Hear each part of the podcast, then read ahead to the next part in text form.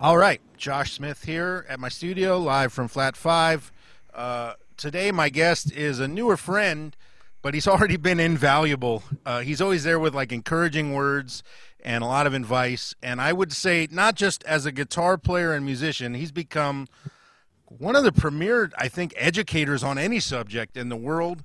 Um, he's just a tremendous guy, a tremendous musician uh, with an incredible career in education and music production and performance. He really knows his shit. And uh, when I need inspiration in the last three years, the first place I go is to look at his channel and just anything pretty much. Any video I'll pull up will give me some sort of inspiration. And it's a, a pleasure to talk to him today. Uh, Rick Beato, thanks, dude. Thank you for doing this. Thanks, Josh. And I, just so everybody knows, I paid Josh to say that. exactly. He actually wrote it out for me. I got it last night in the email. Uh, dude, so I've been asking everybody because I'm so curious for guitar players, especially how they got their start. Uh, you know, some people have musical families, some don't. Some it's a brother or a best friend.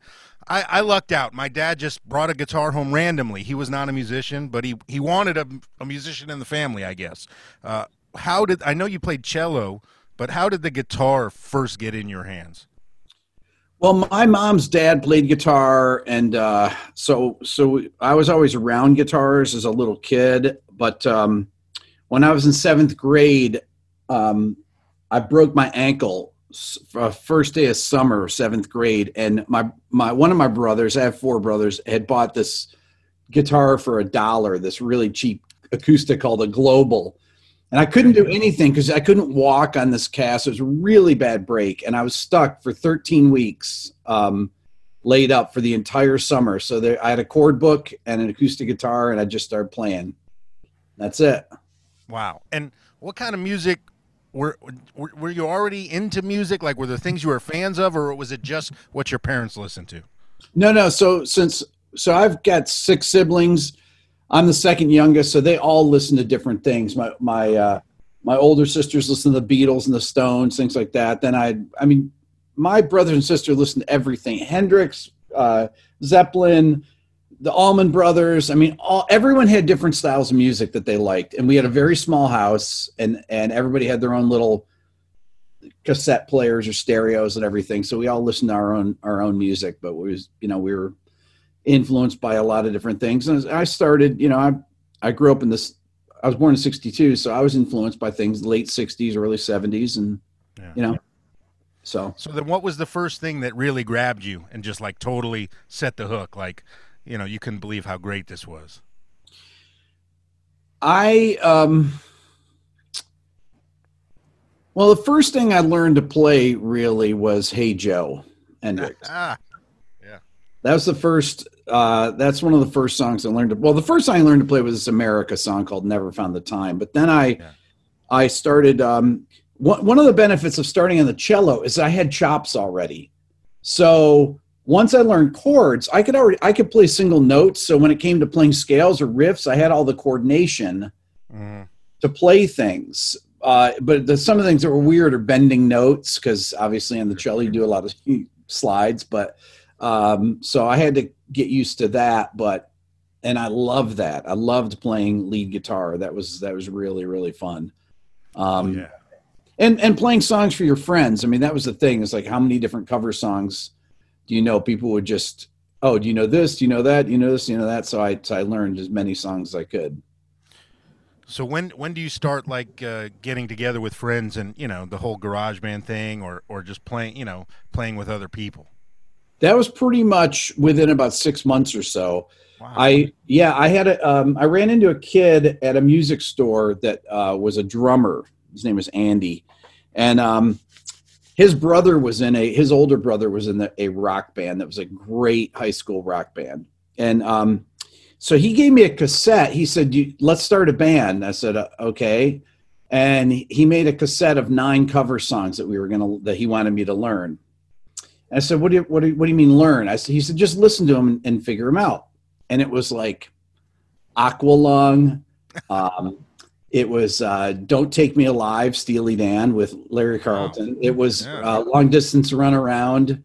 Um, all these weird, just random songs, some that were really difficult. Uh, Wouldn't want to be like you, Alan Parsons, something like that. Just just ra- just random songs. But so I'm figuring out Larry Carlton guitar solos and and uh, I went over to his house and his older brother, who's a really good guitar player, um, heard me start to play these things. He's like, "How'd you figure that out?"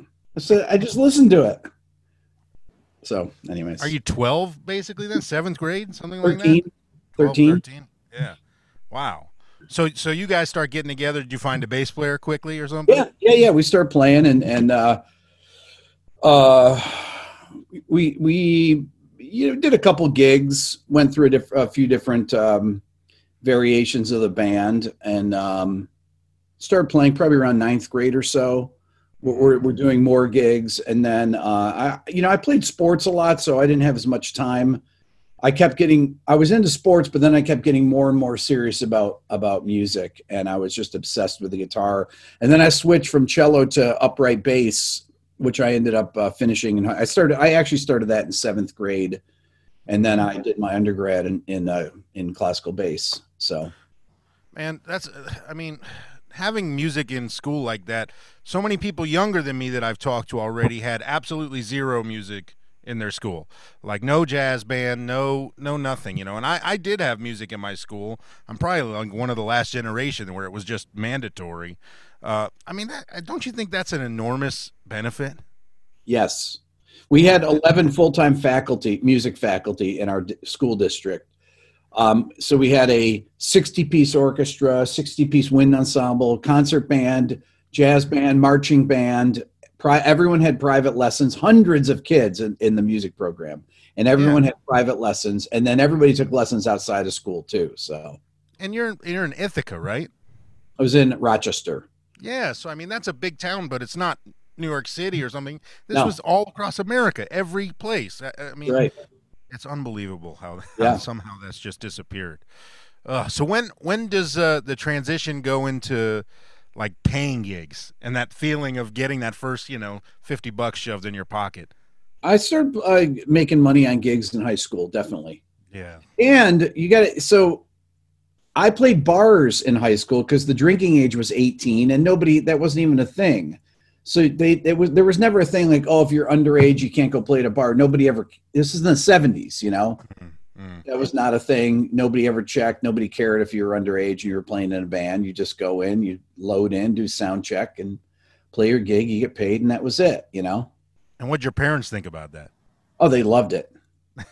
Parents loved loved music, and they were incredibly supportive of everything I did musically. That's they wanted one of their kids to be a musician at least. So, because that's I was lucky in that way. You know, I started playing yeah at clubs like that when I was 12 and 13, but by then I couldn't. I mean, I had to be there with my parents. Plus, I looked like a midget. You know, I was a very small little kid. Uh, so I couldn't have been allowed in there without at least one of them. But yeah, I can't imagine what it would have been like to be at the, the same time when I was playing those gigs, just to go by myself at 15 or 16 or something. yeah, I mean, we always went, but we went by ourselves all the time. Never even thought about it. Oh, that's amazing. Well, I mean, it sounds like you were kind of already, you know, you had played cello and upright bass, you could read, and you were learning, teaching yourself Larry Carlton solos and stuff like that. When did you get into straight ahead jazz for the first time? What was like the first thing you heard that just blew you away? Um, well, I when I was 15, my dad bought me Joe Pass Virtuoso.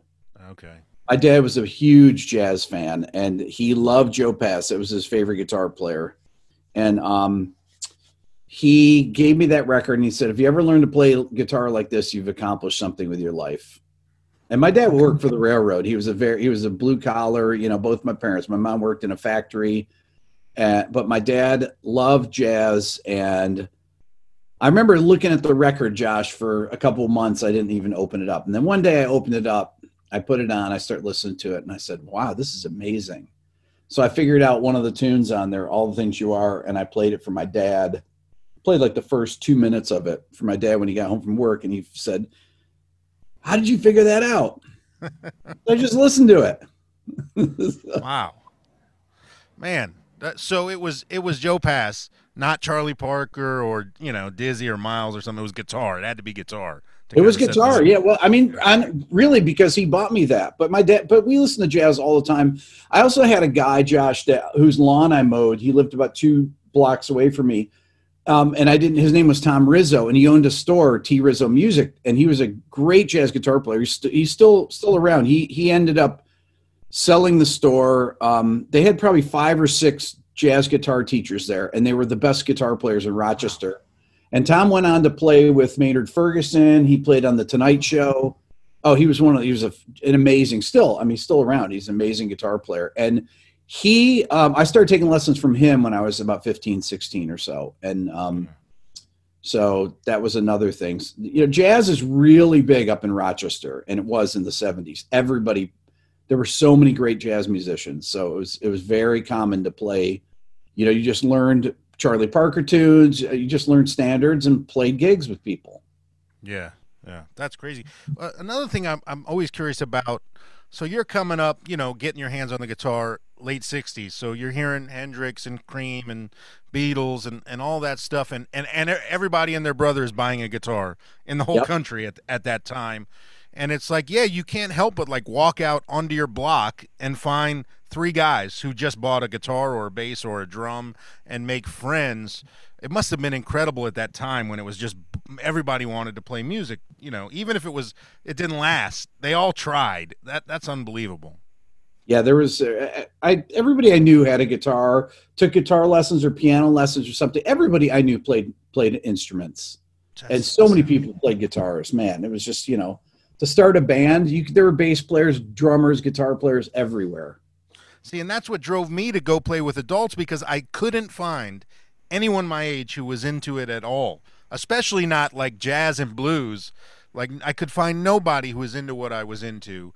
You know, and I, I played sports too, and all my friends were from that. I had no music friends, you know, and yeah, it was really yeah, it's amazing how quickly that changed. You get through the 80s and it's over, you know. Yeah.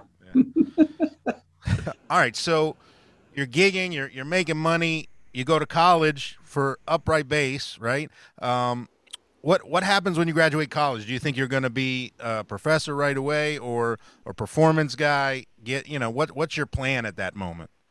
So I I finished my undergrad and I got a music ed major with my classical bass, and then I went to to New England Conservatory and got a jazz guitar degree.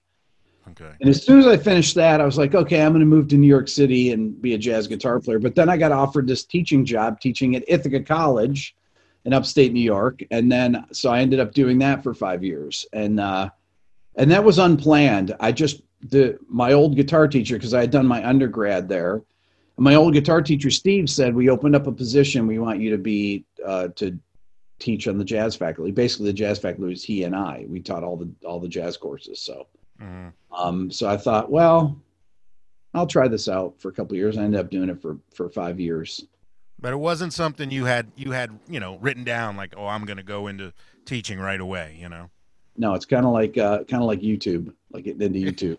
Just started it. Did you enjoy it? I enjoyed teaching. Was um, I enjoyed it for the first four years or so, and then as I got in my later 20s, my um,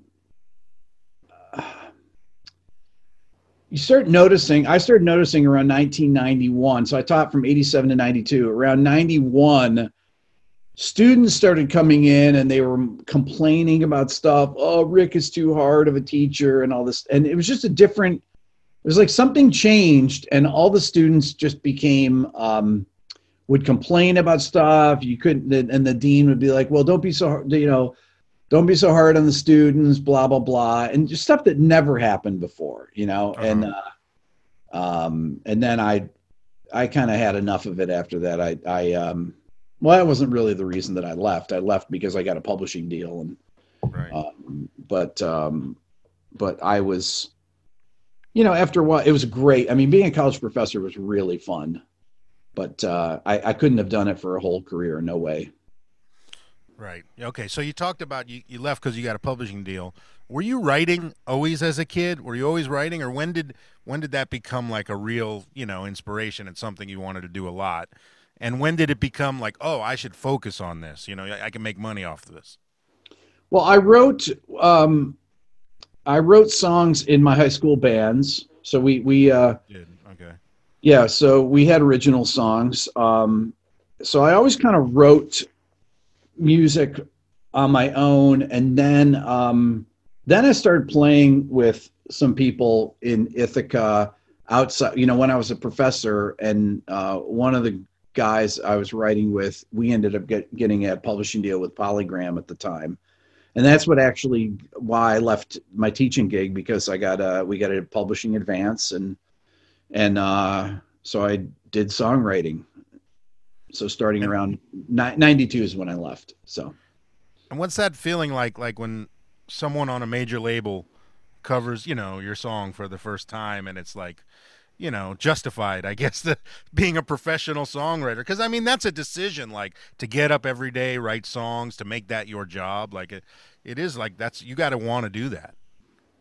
Yeah, you know, it's it was really fun writing songs, but um, you know, I stopped uh, the last time I did a songwriting session was in 2006, uh, 2015, I think, 2016. I, I, was going up to Nashville. Um, I had a, a, country song, a number one country song in 2000, it, beginning of 2014. Mm-hmm. Um, and, um, and I was going up to Nashville from, I'm in Atlanta. I was going up there about, um, about three, four days a month. And, uh, and writing with all the top writers up there. And it was fun. The guys were so fun to write with. But after a while, it's if you don't live in Nashville, and and that was really the only feasible thing because at that time, by by 2016, there was no there were no rock bands to write for anymore. Because I did I wrote with a lot of bands up yeah. until then that I produced. Then it was like you had to move to country music for writing if you played guitar and you wrote songs that were guitar based. So, um, and then, it, I didn't want to move to Nashville, so I, I, I, well, I started my YouTube channel honestly, and that's that's what uh, that's when I stopped going up doing songwriting sessions. Honestly. Well, when you when you started the channel, did you think it would be like something you would have to spend this much time on? It would become basically your job, or was it something for fun when you initially started it? Well, I would do my I st- most of my videos at the beginning of my channel for the first year. I was doing at night after my sessions, so I just mm. would pull out my iPhone and make make a video, and then be half asleep when I'm editing it, put it up. Then I'd realize I had a bunch of mistakes in it in the morning. I'd take it down, I'd fix it, and I put it back up again. That was right. my da- daily thing. You know, somebody would call me and say, "What's up with your video?" It's like you walked out of the room and walked back in. You have a bad edit in there. It's like what? and I walk, I look at it. It'd be like three minutes of nothing, of, of just an empty chair there. Oh man! so take it down, put it back up. You know. Well, you you talked a little bit about producing. I mean, you've produced a lot of records.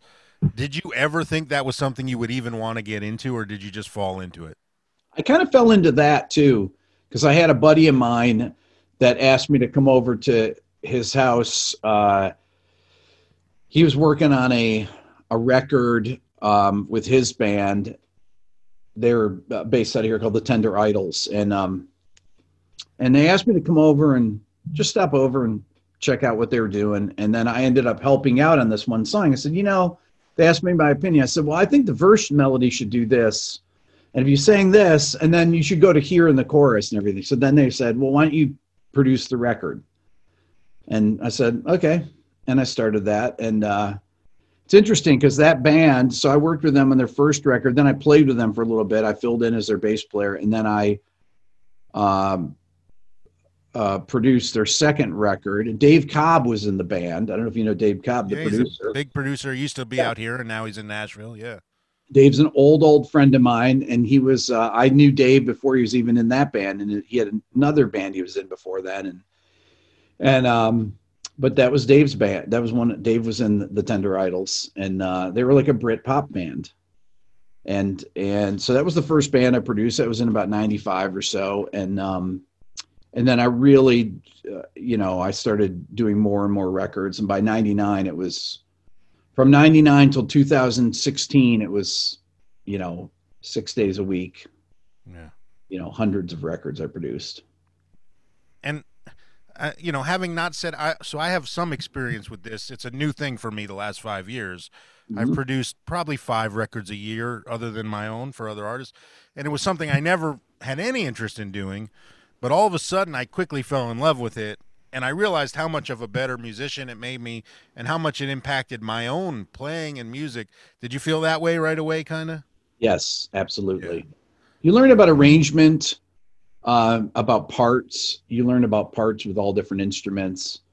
Uh, I mean, for me, the big thing was the engineering and uh, and mixing part that that I was really fascinated by. That was probably the most fun uh, element of it because I love engineering and, and mixing. And um, and and so. did you have any experience? Like, were you into that at all before that? You know, where to put the mic on your amp or any, did you care at all about any of those? Never things? cared. And I've been in studios so many times, Josh. I never paid attention. People would get sounds, and you know, you'd say, oh, "I don't like that sound." You know, it's yeah, this, yeah. it's that. You know, but I didn't have. I didn't know. Okay, it's boxy. Take out one K, or it's, mm-hmm. you know. And then when I started engineering myself, then it take you take it to a different level of listening and and yep. that was really fun. Yeah, I when I first moved here to LA and started doing sessions, first it took me a minute to even figure out like how much what gear I needed to bring because I'd never done anything but my own music. So I had to learn how to, you know, do what people were asking me. But then I I went once with Mike Landau to a session and I saw he not only did he bring his rack and his own mic pre's and everything. He brought his own 57 because he was certain of how that one sounded and right. he would not let anybody place it on the amp. He he might, and it was like, wait a minute. So I started asking questions. You know, like, why are you doing that? why you put it right there on the speaker? Like, and it was it was like, yeah, I need to pay more attention to this stuff. And the, my my personality is okay. If I get excited about anything, then I become obsessive, and I'm gonna you know go as fully down the rabbit hole as I can. Yeah, that's I, I just you know for me even to this day, um, I I. I like my video the videos that i do where there's engineering involved or production stuff are the most fun for, for me to make even though i don't make that many of those but uh but those are the ones that uh that i really have fun making. That's cool man. And i mean i gotta ask so so now that you're you know in the throes of this juggernaut is it is it super rewarding like, do you do you really get that that that feeling of, of like you do from writing a song, from doing all of all of what you're doing now?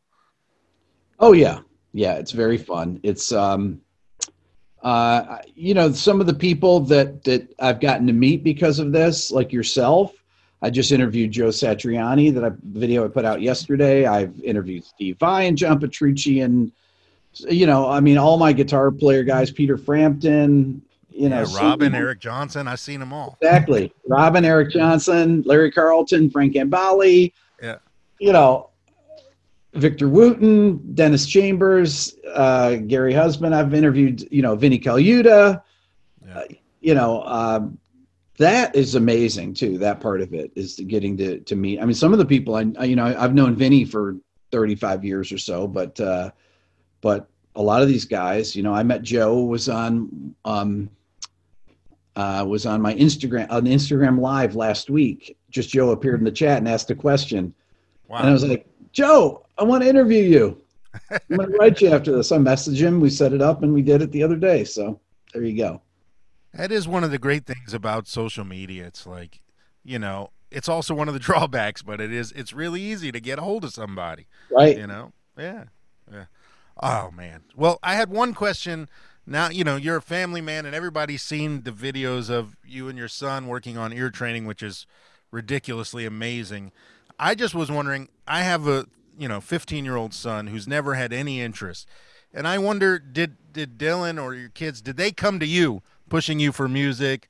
Was it something you guys just decided on? I'm always curious about that with kids well, with Dylan, I just I played music for him, when, you know, when he was a baby, even before he was born, and he so he had these abilities. I realized that he had perfect pitch when he was three or so. So I started teaching him about music and telling him how to, you know, how chords were constructed, scales, modes, all these different things. Uh, but he's not that interested in music. Although I just heard him, he's practicing his oboe uh, a little while ago for his band class, uh, virtual band class. But right. uh, you know he started playing guitar recently, uh, and my youngest Layla, she's seven. She played. She's taken violin lessons, and my daughter Lennon, who's eleven, she's taking guitar lessons and stuff. So they're mm. they like music, but they're not they're not like I was, and and I'm sure like you were as a kid. It's just not music doesn't occupy the same space that it did because there's way too many uh, things that kids can do for passive entertainment now that uh, oh, yeah. that you didn't have before. Well, it's always interesting to me too. Like, you know, you see sons or, or daughters of professional athletes go on to follow in their footsteps and become professional or musicians. But like my son, he hates whenever he's anywhere where it's my thing, like at, at a show or something where it's my event inevitably the first question when anybody meets him is, "Oh, do you play guitar like your dad?" And he can't stand that question. You know what I mean? so I, it, I think it pushed him even further away from it. Yeah. It's tough with kids, man. They, they um, you know, they don't want to do anything that that their uh, that their parents do. At least now, they, you know, kids nowadays. It was very common though when I was growing up that that uh, that parents would have kids, you know, parents would be musicians, kids would be musicians. That was very mm-hmm. common. I don't find that as much anymore. Yeah. yeah. All right, let's get into the 10 questions. Shoot. Here we go. Number one, when you first started learning, you already said, hey, Joe, but really, what, what was the first thing just that you heard that was so great? You know, you, you, it, there was no turning back. Like you got it under your fingers and you were so impressed with yourself that it's like I can't believe I figured this out. You know that you know that feeling. Yeah. Um honestly, I think when when I I think when I figured out that "Don't Take Me Alive" solo, that I couldn't believe I figured that out. That's a great. I mean, yeah, that's a great one. Uh, I mean, that's kind of a weird solo to to figure out too, because it has so many. Um, it's it's a it's a it's just a really uh, complex solo and oh yeah and i knew so many musicians it was a different thing because so many people played guitar really well where i was growing up and to impress them you had to play you i mean you had to be able to play things that or figure out things that other people couldn't do just to kind of get any recognition at all when that guy gave you the tape with that on there were you hip to steely dan at all yet or was that the first steely dan you heard no, no, no. I'd I'd heard him because Kid Charlemagne was on the radio, and okay. and I I mean I knew do it do it again and all the songs from the first record, okay. Came out in '72. So, did you know who Larry was, or you just thought that was a guitar player in the band? I knew who Larry was because wow. I, I I got the yeah because I had the Royal Scam record. This is the thing. Everybody, when I was growing up, my oldest sister, she's she's not a musician at all. She's 67 she knows who Larry Carlton is and has Larry Carlton records. She's not even a musician at all. And and people back then, it was very common to know all the session players.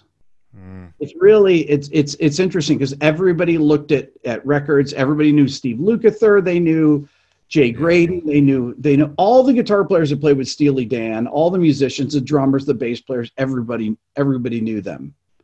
Wow. Bernard Purdie, whoever. It didn't matter. You just knew all these people. Yeah, I wish that was still the case. well, that that probably answers number two, which is what is the first solo you you learn note for note? Was that the first well, one you ever learned? No, Hey Joe was the first solo I learned note for note.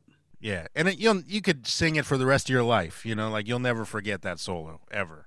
Yeah. But my mom, I always tell the story, Josh. My mom, I my younger brother John plays guitar. He's a very good guitar player, and he's been playing right since I. As soon as I picked up guitar, he started playing within a, a few weeks, and uh-huh. he still plays. He plays plays in cover bands. Anyways, but I learned uh, I learned Hey Joe, and then I'd solo over, or he, he, I would play chords for him, and then he would solo, and then it would be my turn to solo, and he'd put his guitar down, and we'd get in a fight. so so finally, my mom got fed up with it. She's like, "I'll play chords for you." So my mom would play Hey Joe, the rhythm part on guitar. My old mom.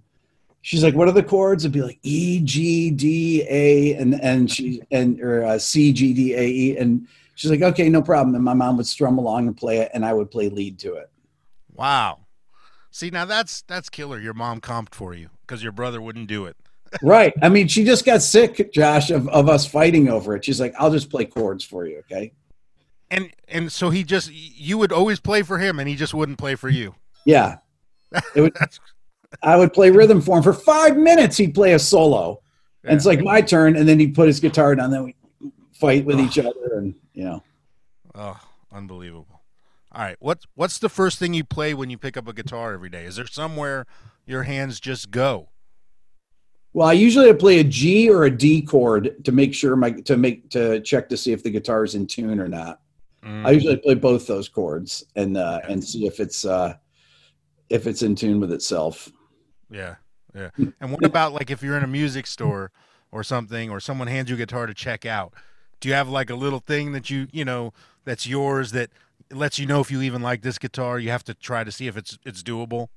No, I won't. I don't play in music stores anymore because uh, I don't dare. I just kind of uh, will will pull up pull out a guitar. I'll just kind of check it out a little bit, and then if I like it, you know. Yeah. Uh, but I don't plug in and play at music stores anymore. I but I think about that a lot. Yeah, I mean, it used to be something I did weekly without question most of my life, and now, yeah, it's not as much a thing anymore. Yeah. Mostly they just don't have anything there I, I really have any interest in checking out anyways. No, that's really honestly what it is. There's almost n- there's never any good instruments at, at, music stores anymore. Very few. At least here in Atlanta there isn't. Really? Yeah. Um okay, so then what key, style, song, groove, something do you have something that plays on a loop? Like for me, I'm I'm hearing some sort of shuffle or swing you know, like Charlie Parker in my head, mostly 24 hours a day. So I'm, I just hear that all the time. It never goes away. Do you have something that always kind of comes and goes? Um, you know, I always tell people that I never, unless I, I actually am playing, I don't ever think about music. Really? Yeah, and that's not that's it's funny. I think about music, but I don't hear music in my head because a lot of people are like, "How do you go to sleep after you've been working on a song all day?" And I said, "I just put it out of my mind." That's see, that's I can't do that. I get in bed and it's like I, I almost have to, especially if I've been improvising, I almost have to like finish the solo before I can turn off and get to bed. Like in my head, I have to run it over and finish it. You know? Yeah, it's weird but I didn't used to be like that. It's it's a it's a function of of being 58 now, and and uh, when I was younger, I used to be like that. I used to always have solos going on in my head constantly.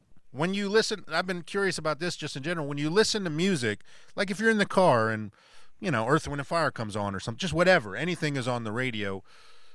What what is going? What happens first? Are you analyzing or are you humming an improv over the the changes, you know, because that's I'm that's immediately I go to counterpoint of the melody or just playing a solo in my head over whatever. It could be Britney Spears. It doesn't matter, you know. Well, if it's Earth, Wind, and Fire, I'm I'm getting mad because I can't do what makes this song great because they'll block the video, and I'll just be thinking, God, oh, I want to do Earth, Wind, and Fire so bad. Oh yeah, crazy. All right. Was there ever a moment when you felt like as an improviser, you started to find your voice on the instrument? And was it like noticeable where, oh, I found something here that kind of is in my own lane and I should go further this way? Yeah, when I was in my um when I was probably about 24 or so is when I when I started to to feel that I had uh 24 25 started to really have my own voice, I think. Um I had kind of passed my transcription phase and all that, transcribing blues solos, fusion solos, jazz solos, uh, you know, and um, and then I started to play my own style of my the synthesis of everything I'd kind of put together and started playing things I liked the sound of that were my personality. And was there was there a, a technique or something that or you know a, a something that came out that kind of triggered like like was new and you you kind of recognized it? Anything like that?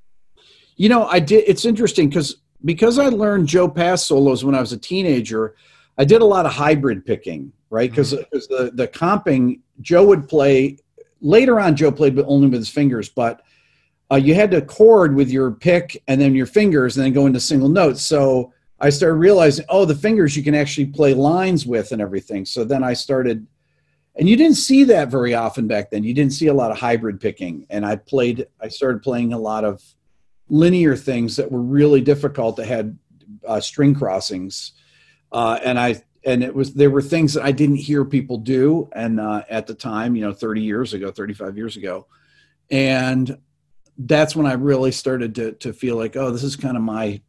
I have my voice. I play things that are unguitaristic yeah. Well, in a similar way, hybrid picking is also a big part of me kind of feeling like maybe I've started to find what makes me me and it was it was like I was already kind of obsessed with blues and done my history and then I'd gotten into jazz and and rock and roll and stuff and but then when I started like learning Danny Gatton stuff and hybrid picking everything and bringing the technique in was when I felt like oh this kind of does sound like me now it's a mix of all these things you know and it was uh, partially technique driven, yeah, by by the hybrid picking thing. Yeah, hmm. interesting.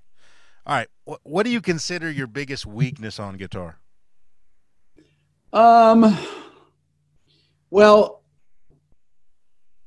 I didn't practice for about 25 years and I there's all these you know, there's a lot of a lot of things that that I never things that people do you, you know that everybody does nowadays that I never really learned to do. I mean, I can't I can't economy pick or do anything like that. I'm an alternate picker, um, and th- those things are, um, it's things that I really wish that I had learned to do um, when I was younger. There's just there's things that that there are technical things that are are almost impossible to learn when you're an adult when you're you know pushing 60 mm. years old that you wish that you could do easily, but you just, um, you know, it's hard to get that kind of hook those two things up, you know, so yeah. it's frustrating, honestly. I, I know the feeling. I mean, you know, it's like, man, if I had just put in the time when I had it and, you know, there were no distractions and uh, it would have just happened quickly.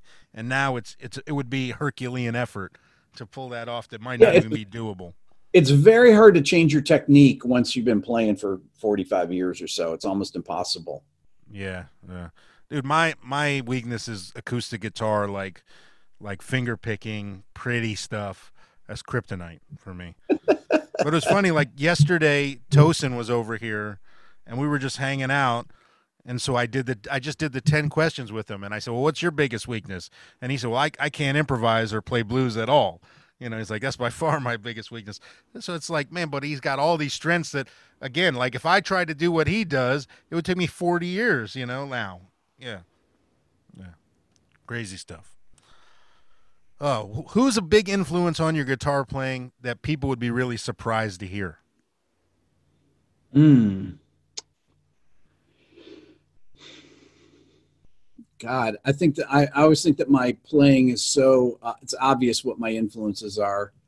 Um, um, there's a guitar player Joe Diorio that I was really into back, uh, you know, when I was in college, who played a lot of intervallic. Uh, he's Joe, Joe's still alive. He's in his I want to say he's probably 80 or so now, but but he taught at GIT back in the you know in the 80s and and um, mm-hmm he was i had you know some of his records and his books and i loved his style of playing the intervallic playing like that and um yeah. so he was definitely somebody that that um that was influential. I mean, the people wouldn't know probably. They don't know Joe Diorio. You know who you know Joe is. I'm oh sure, yeah. I saw Joe. So he was in Miami a lot in the '90s, mm-hmm. and you know that's where I grew up. And he would play with Ira Sullivan, who just passed yes. away this week. Yeah uh, at the airport. They would play at the airport these gigs, and yeah, it would be like Ira Sullivan, Joe Diorio, and a drummer, and Joe would be the only harmony, you know, and Ira would be just blowing his brains out. Right. Yeah, unbelievable stuff. Yeah. And if you don't know Ira Sullivan, he was a South Florida legend, but you should look him up. Absolutely. All right. Would you rather have a great guitar and a shitty amp or vice versa? A great amp and a bad guitar on a gig situation? Boy, that's tough. God. I want to have a great guitar and amp. Oh no, yeah, well, I can't get that. Of course. Um well, You know, I've had really bad playing guitars, but had a great sound. So I would say that a great sounding amp with a bad playing guitar for sure. I'm, no question I'm 100% with you, but it's been split down the middle, 50 50. Yeah. Everybody's yeah. been been split, but I know I can make the show better for the audience with whatever guitar and a tone that's happening versus vice versa. Yeah. Yeah. All the right. tone is everything because the tone inspires everything that you play as far as I'm concerned. Absolutely. And and I always err on the side of what's going to give the audience the better show. And, and, my comfort level will be better with the better amp as opposed to the better guitar without question. Yeah. All right, man. What what keeps you like working on new shit and I mean I watch every day on Instagram you post something, you know, you're practicing, you're working on shit. What keeps you so motivated to be learning new stuff and be better tomorrow than today? Cuz not everybody does. Um I I uh it's fun. If I, you know, I would never ever think of retiring or anything like that, you know, cuz I love to I love to practice. I love to play play music. I love to play multiple instruments, and um, uh, you know, I wish I could just practice all the time and play and play gigs and things like that because it's it's. I just have so much fun playing. So I look forward to coming down here now that I've made Instagram kind of a morning routine. Right. Play something, put it out, um, and and that's kind of how I start my day. I think of an idea, I play it, it's weird how how for me how different my chops are from day to day though i have a lot of um, i have arthritis in my hands and and uh, my wife and i were putting together this exercise thing and i was screwing all these things using this ratchet set and wrenches and everything and, and i and i was saying god my middle finger's killing me my thumb's killing me all this stuff and then i came in today i was like my chops felt great you know yesterday i was like oh can't play anything. And today it felt like I could play anything. So it's that's that's the thing. It's like is from day to day how different for me it is. Do you so. uh do you spend any time worrying about that? Because I I do, and it, it's probably silly, but you know I I coming playing so young with adults. I, I I've now seen complete arcs of guys who were my idols, you know, who were in their 30s and for early 40s when I heard them first, and now they're 60 and they can't play anymore you know and that's an like i can't let that happen to me you know what i mean do you worry about that at all no, well um i feel like i know more now than i've ever known in my life and uh, if i practice every day my chops are the best that they've ever been mm-hmm. if i'm pra- if i practice every day for for for a couple weeks or so even though i don't i don't always get to do that but yeah. Um, as long as you keep playing, um, and keep learning new stuff, I I don't think that I I don't uh, yeah I can't I can't see that happening honestly. See the the learning new stuff to me I think is the key to keeping it up because there's a lot of guys who keep gigging, but they never they just play the same thing for 40 years and so the facility goes down you know yes. and but when you're pushing yourself to learn something new it kind of stays. You know, you you keep yeah. the facility. Yeah, that's yeah. All right. I'm always learning new stuff. Or actually, I'm a lot of times I'm remembering stuff that I knew 30 years ago. I did an Instagram post the other day where I was like, "Well, what am I going to do today?" And I was like, "Oh, half diminished arpeggios, moving up minor thirds."